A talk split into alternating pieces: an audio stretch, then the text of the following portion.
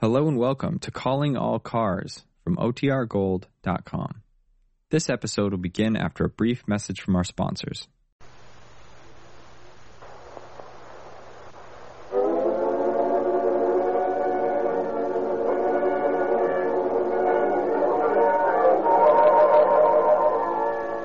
Calling All Cars, the copyrighted program created by the Rio Grande Oil Company.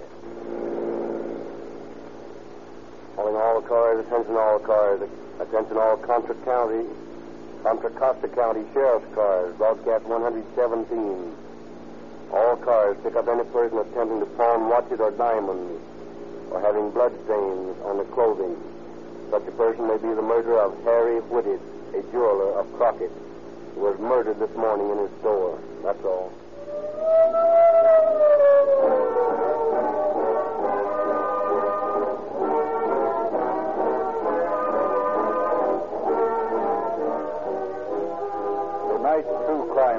Starts in Northern California, where two of the largest cities, Oakland and Berkeley, specify that all police, fire, and emergency cars must use Rio Grande cracked gasoline exclusively. The play ends in Phoenix, Arizona, where all sheriff's cars of Maricopa County are also powered by Rio Grande cracked gasoline.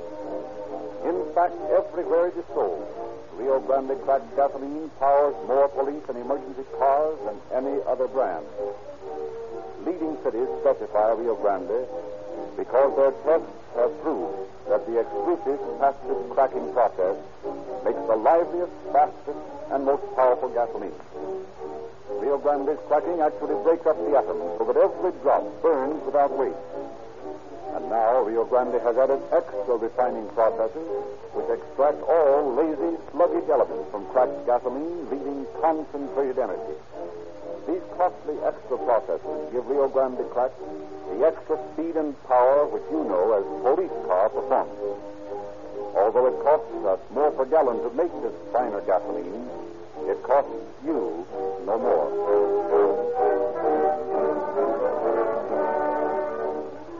And now it is our great pleasure to present Sheriff Miller of Contra Costa County, who will speak to you from the studios of station KFRC in San Francisco.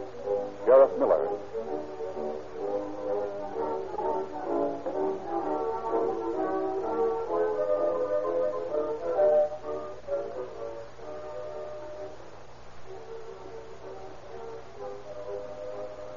Good evening, ladies and gentlemen. Much of the work of catching a criminal is just that work, hard work, days upon days of it. Work that is done in quiet, undramatic offices. Work that comes off the mimeographing machine, and that is done through mi- microscopes. Work that takes the form of countless questions on scores of worthless leads. It is often discouraging, tiring, brain breaking work. But there is one thing which cheers the peace officer, no matter how low his spirits may drop, and that is the knowledge of the fact that sooner or later the criminal must meet his accounting with the law the knowledge of the truth of the truism. Crime doesn't pay. Listen carefully to the story you are about to hear. See what happened to this man who committed murder and escaped, leaving behind him no tangible clue. Escaped with thousands of dollars of valuables. Listen carefully to his story. See how he profited by his spoil and note the circumstances under which he was captured. And then, 30 minutes from now, ask yourself if you honestly believe that crime can ever pay.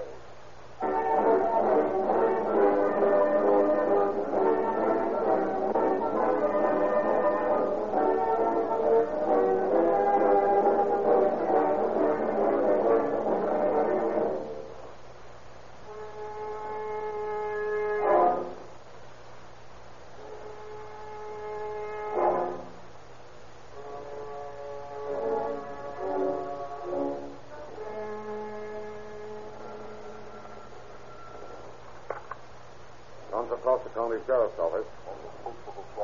This is Sheriff Veale speaking. This is Constable Meany over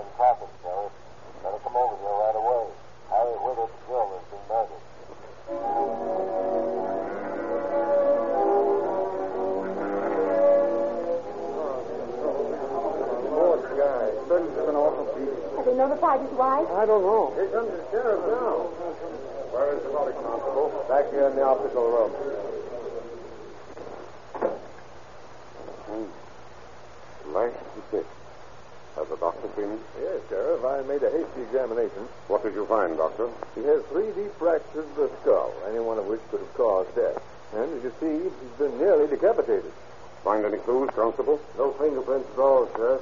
Been a lot of stuff stolen, though. If you get an inventory of the stock. Probably can. Well, I don't know. Harry was very careful about keeping books. Yes, but he's dead. Who would know about his business? Well, there's Mrs. Whitted. Has she been notified? Not yet. I was waiting for you. Well, you better notify us what's happened. Right away. Oh, sir. wait just a minute. Remove the body to the coroner's office first and clean up the blood. No use in needlessly torturing the poor woman. Yes, sir. While you're taking care of that, Constable, I'll flash the state teletype and the radio to look for a suspect with blood-stained clothes.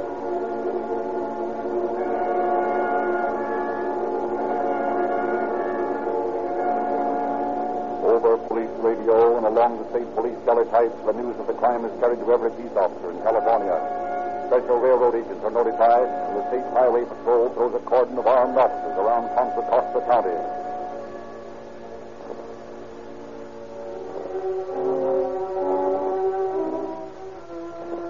Meanwhile, the constable Meany goes the painful task of informing Mrs. Whitted of her husband's murder.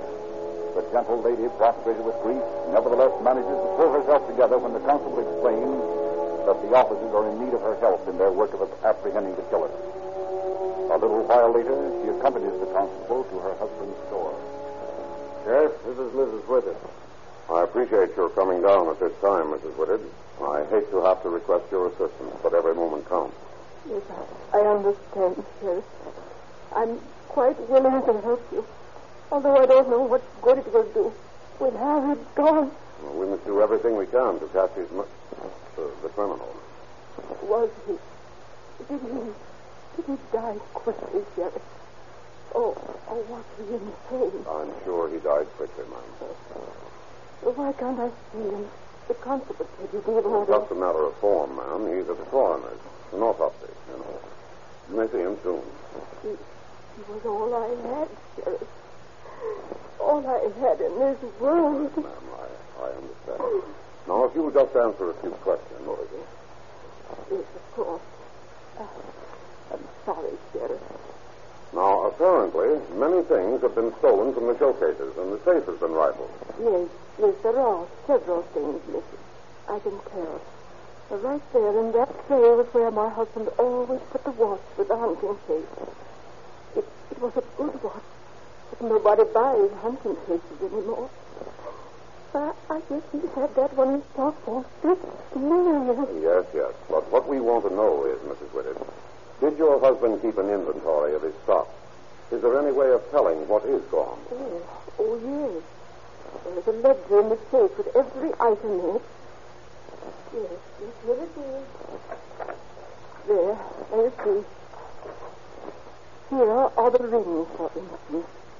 The make, size, and weight of the ring are entered here. And these marks correspond with the marks my husband put on the inside of every ring. So fine they could only be read with a magnifying glass. Then, when the ring was sold, he always wrote the word sold in this column. Hmm. Then it will be possible, by checking the remaining stock against this book, to know exactly what merchandise was stolen. Yes, yes, I guess it will be. Well, I must say, Mr. Whitted kept very thorough books. Yes, Sheriff. My husband was a very thorough man. Well, Mrs. Whitted, if you don't mind, we'll check over the stock right away. Every moment counts, you know.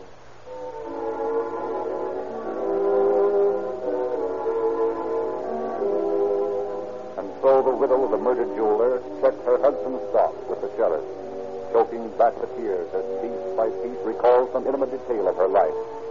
Some recollection of an association abruptly and permanently terminated. It is a ghastly task, but the brave woman sees it through, and hours hours later, the sheriff is in possession of his first real clue a complete list of the stolen goods. That afternoon, he checked with his deputies at headquarters. Boys, I'm having the list of stolen goods mimeographed. And by tomorrow morning, it will be in the hands of the pawn shop details of every police department in the state. That ought to be our biggest single help. Sooner or later, this guy'll have to pawn some of the stuff. What makes you so sure it's a one-man job, Lancaster? Well, I just have a feeling it was. I don't know why. Pick up any dope when you were questioning Woodard's acquaintances? Nothing of any value. He was well thought of in Crockett. Didn't have any enemies that I could find out about. Strange thing. Such a bloody, vicious murder. I can't understand it. Well, I can tell you one thing. We're going to have a job on our hands after we catch the guy. Why? The people over in Crockett are in an ugly mood. They're talking about lynching. Oh, let them blow off steam if it makes them feel better. But I can assure you, Lancaster, there won't be any lynching. Not while I'm sheriff.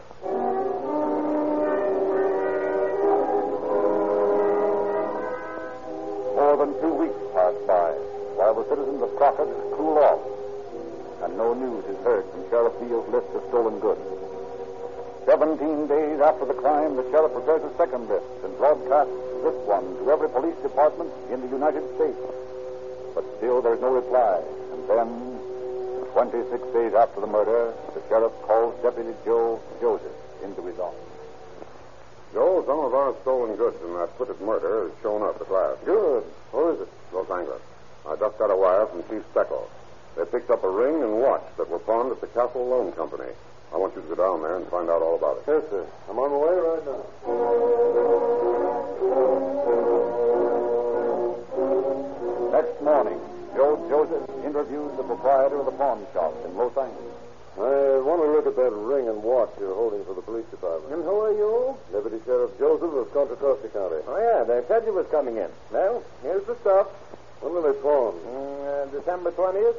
Who pawned them? Well, the fellow signed the pawn ticket, Johnny Gomettino. I gave him 650 for the ring and the watch. What did he look like?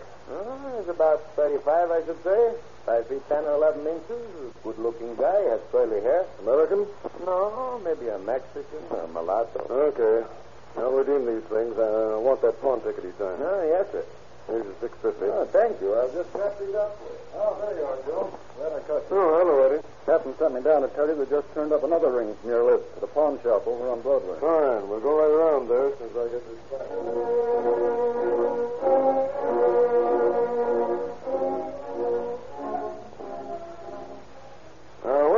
Man use who pawned this ring?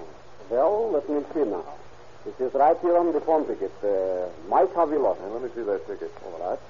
Mm-hmm. All right. I'll redeem the ring and take the ticket with me. What did this Mike Avilas look like? Well, I'll tell you. He might be a Mexican. I don't know. He was a good-looking fellow with black curly hair, but uh, he was 35 years old, I think. And, well, I guess he was about five feet. So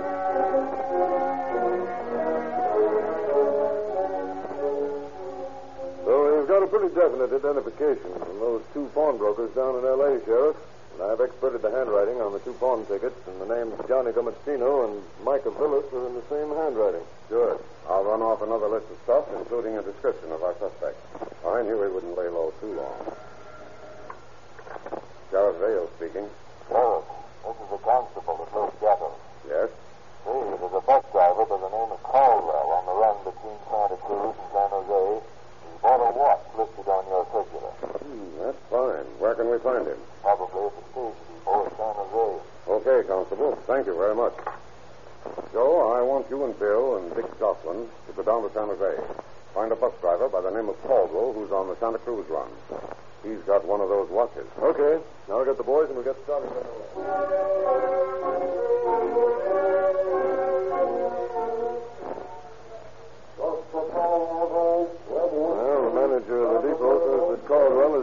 in from Santa Cruz any minute. Ah, does he know anything about the watch? I didn't ask him. I want to hear Caldwell's story. Well, this ought to be his bus now.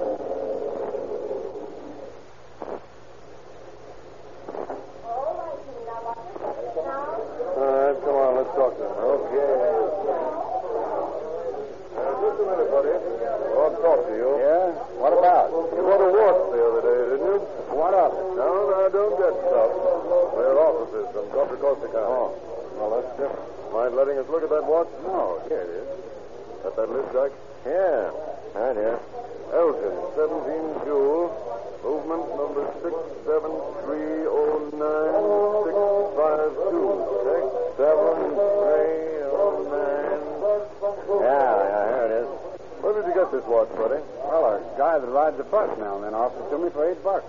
This watch is worth over 50. Didn't you suspect anything when they offered it for eight? No, only I was afraid it wouldn't pass the railroad inspection. He said it would, so we took it across the street to the jeweler's, and he said it was okay. When I asked the boss to give me the answer, that's just ready for the pot. He told me it wasn't. He wanted in a poker game at Santa Cruz. Well, the watch is hot. Red hot. Who's this bird sold it you? I know his name. Uh, I've seen him just a few times when he rides the Santa Cruz runway. What does he look like? Well, he's Mexican, maybe.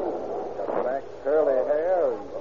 He's about five foot ten and weighs about 170. That's right. How'd you know? We know a lot about him, but we don't know his name. Sure you can't help us out on that? No, I can't. A friend of mine uh, down in Santa Cruz knows him, I think. You might ask him. What's his name? Stanley Lentz. He hangs out at the Pacific Pool Hall. Okay. Joe, you better get Chief Black to help you look over the pawn shops here in San Jose. Right. Bill and I will go down to Santa Cruz and see Mr. Lane.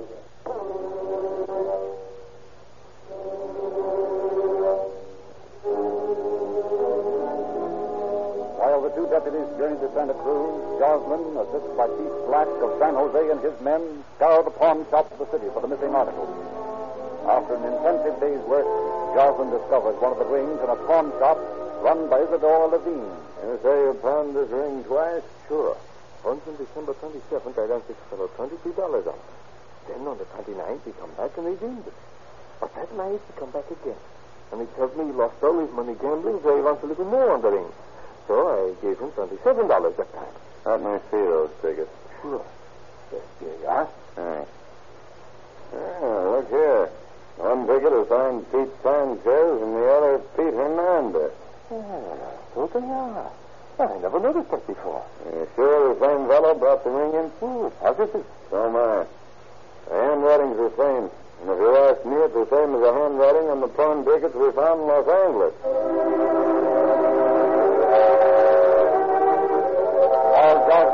Definitely verifying the comparison of handwriting on the San Jose pawn ticket, Under Sheriff William Deal and Deputy Joseph have located men in the Santa Cruz pool. Len, we're looking for a guy, and we think you know who he is. Well, that all depends. Who are you looking for? Fellow that sold your friend Caldwell a watch a little while back. He's about five foot ten, looks like a Mexican.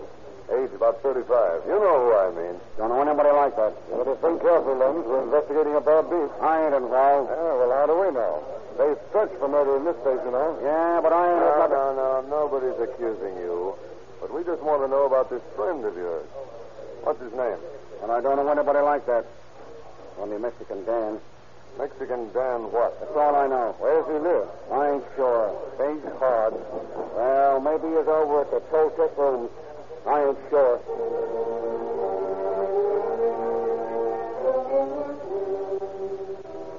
The two officers follow the lead to the Toltec Room. A seedy flop joint in a disreputable section of town. A frumpy landlady greets Yeah, what do you want? Is a fellow by the name of Mexican Dan registered here? No. Age about 35, height 5 foot 10, good looking, curly black hair. You're sure he isn't here? Uh, You're coppers, ain't you? Mm-hmm, that's right. Well, now I think of it, I believe I do know who you mean. Yeah, he registered here a week ago and paid up his rent. But he ain't here now. Left in a hurry last night. What's his last name? I never did hear him tell us. think it's Dutrix or something like that. Well, you've got a register here, haven't you? Yeah. And his name ought to be on it, shouldn't it? Yeah, I guess so. I never looked. No, no, it's likely you didn't. Let's see that register. Here you are. You say that was about a week ago? Yeah, that's right. Uh, here it is, Joe. Dan Drosh. How about it, ma'am? Was his name Drosh? It might have been. Matter of fact, you're mighty sure it was now that you've thought it over, aren't you? Well, yes. I guess it was. well, what else do you remember now that you've given the matter mature consideration? That's all I know about him. Don't remember, for instance, where he said he was from. No, well, I ain't sure. No? Seems like I heard him say he had some relatives living in Merced. Yeah, that's fine, ma'am. Nothing like a gold star to refresh the memory, is there? Come on, Joe.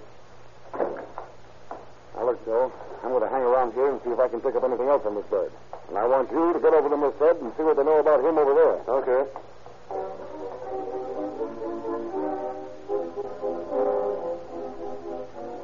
Morning in Merced, Deputy Joseph looked up his old friend, Officer Louis Fragle. Hello, Louis. Well, Joe, what the devil are you doing down here? a little official business. Yeah, yeah. Sit down. Yeah, here, have a cigar. Thanks. Your business anything I can help you with? Yes, it is, Louis. Uh, shoot. You know a fellow from around here by the name of Dan Drosh? Dan Drosh? Sure, I know him. He was born right here in Merced. I've arrested him plenty of times. Yeah, he never had a break in life. Father was a Negro, mother a Mexican. Mother died when he was a baby and left him to shape pretty well for himself. He's been mixed up in a lot of small jobs, robberies and the like. Not a dangerous character, though. I'm afraid you're wrong there. Looks like he's a murderer. What? Dan, a murderer? Oh, oh no, Joe. You must be wrong. Yeah. We got good reason to suspect he's the fellow who killed that old jeweler up in Crockett last month. Yeah, well, it just goes to show you can never be sure. We're going to get a look at his record, Lou. Well, they got it on file at the sheriff's office down in Fresno, but I can't help feeling you'll find you're wrong. Why, I always look upon Dan as a sort of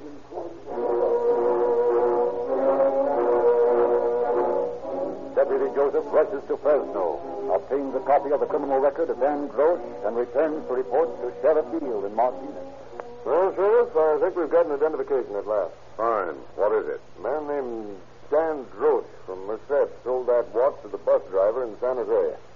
His signature on the hotel register and the signature on his criminal record, which I got in Fresno this morning, tallies with the handwriting on all his pawn tickets. Now, just look at this record.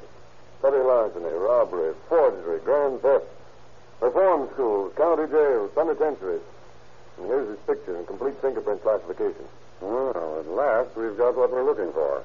I'll get out new sectors describing this man as the murderer, and I'll have them in every police station and post office in the United States and Canada by the end of the week.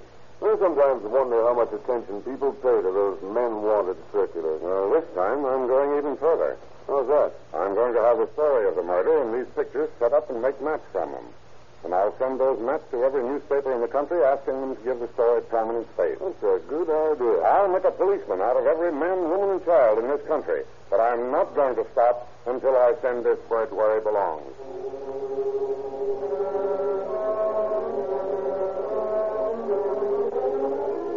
The newspapers readily comply with Sheriff Veale's request for cooperation. But it is not from some distant point that his first assistance comes from the public. It is from his own hometown of Martinez.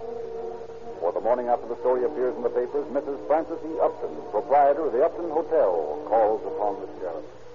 Sheriff, I read about that murder in last night's paper. Yes, Mrs. Upton? Well, that man registered at my hotel on December 2nd, while my night clerk was on duty. Are you sure? Yes. My night clerk recognized him from the picture in the paper. He checked out the next morning, and then that night. The night of December 3rd? That's right. The night of December 3rd, he checked in again, while I was on duty. Now, I know it was the same man, only the first night he gave the name of A. Randall. Second night he signed the name of G. Oliveras. Uh, did you bring the register with you? No, I didn't know you'd be Oh, wanting well, it. never mind. I'll send a man over to your place to look at it. I want to compare those signatures with some others I'm collecting. If you're positive that this is the man, Mrs. Upton, then you've helped us a great deal. This places our suspect within seven miles of the scene of the crime the morning it occurred.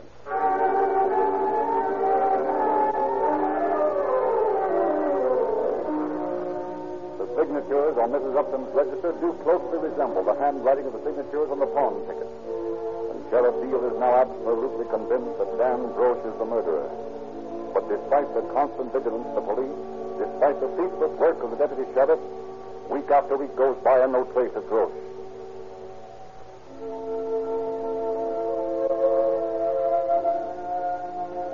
Then, one chill February dawn, two shabbily dressed men are shuffling along the deserted streets of Phoenix, Arizona. I tell you, Dan, this life's a bunk. The cops kick you out of El Paso, and the brakeman kicks you off a train in Tucson. The cops kick you out of Tucson, and the shack kicks you off at Phoenix. I wonder how long it'll be before we get kicked out of Phoenix. Ah, I don't care. I wouldn't care about anything if I could only get some grub in me. Yeah, maybe if we got something to eat, we wouldn't be so cold. Yeah. You know, it, Dan, we ain't dumb. Why don't we team together and knock over a bank or something? Then we could eat for a while. Uh, hot dough don't stick with you. What do you mean? Oh, I don't know, but I pulled a job a couple of months back. Got away with a nice poke full of hot jewelry, but it never done me no good. What do you mean? Oh, I pawned a few pieces, and I figured I was hot. I started to El Paso, and I went into an old pal of mine. I used to know in the big house.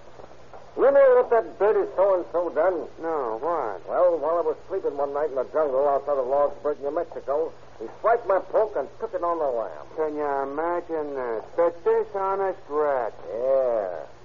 Hey, Harry, look. What? There's a bread wagon standing in front of that grocery store, and the driver's going around back. Let's uh, slap ourselves some breakfast. Okay. You keep your eyes open for the driver, and I'll smash some buns. All right. Coast clear? Clear.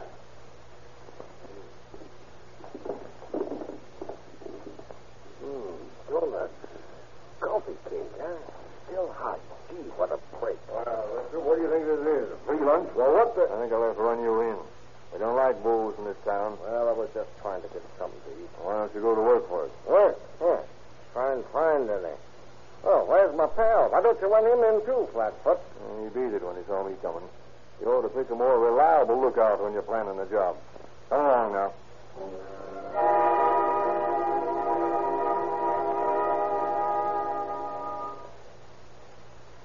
What you got this time, Tom? A drunk? No, Sergeant. Caught this one stealing bread from a bakery wagon. What's your name? Dan uh, Francis.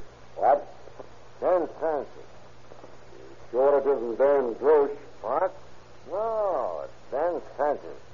You did a good job this morning, Tom. Probably earned yourself a little reward. Oh, what do you mean? This man is wanted in California for robbery and murder. Hey, what are you talking about? Look up there on the wall. There's a nice picture of you. And in case you can't read, it says, Wanted for murder and robbery, Dan Gross.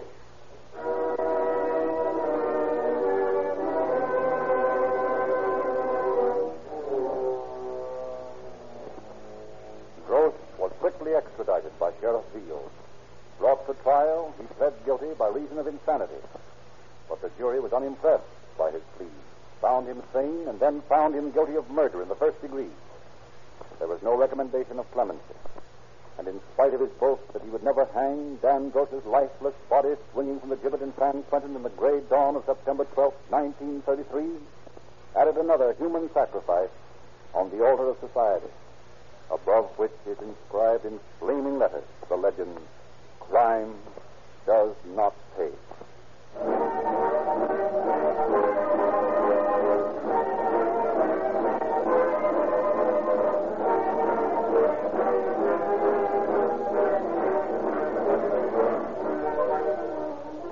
There are several million motorists listening tonight who were induced by this broadcast to try Rio Grande cracked gasoline. You discovered that Rio Grande really was a different gasoline with advantages possessed by no other brand. Now will you accept our sincere recommendation and another superior value? When you buy oil, ask your Rio Grande dealer for Sinclair motor oil. The entire petroleum industry acknowledges the leadership of Sinclair in producing a canned motor oil which is free from wax and which all useless petroleum jelly has been extracted and which lubricates perfectly at the hottest or coldest temperatures where other oils break down. Every technical expert will admit that at only 25 cents for a quart can, Sinclair Opaline motor oil is the greatest oil bargain on this market. Sinclair Pennsylvania motor oil sells for 30 cents for a quart can. Drive into the next Rio Grande station you see. Fill up on cracked gasoline. Get your free copy of the latest Calling All Cars news. Get your free gift for your youngsters.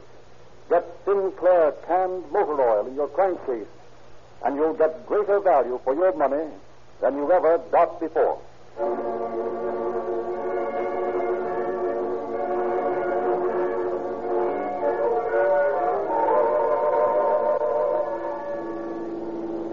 Calling all cars, attention all cars, attention all Contra Costa County Sheriff's cars. Cancellation broadcast 117 regarding a murder in Crockett. Suspects in this case are now in custody. That's all.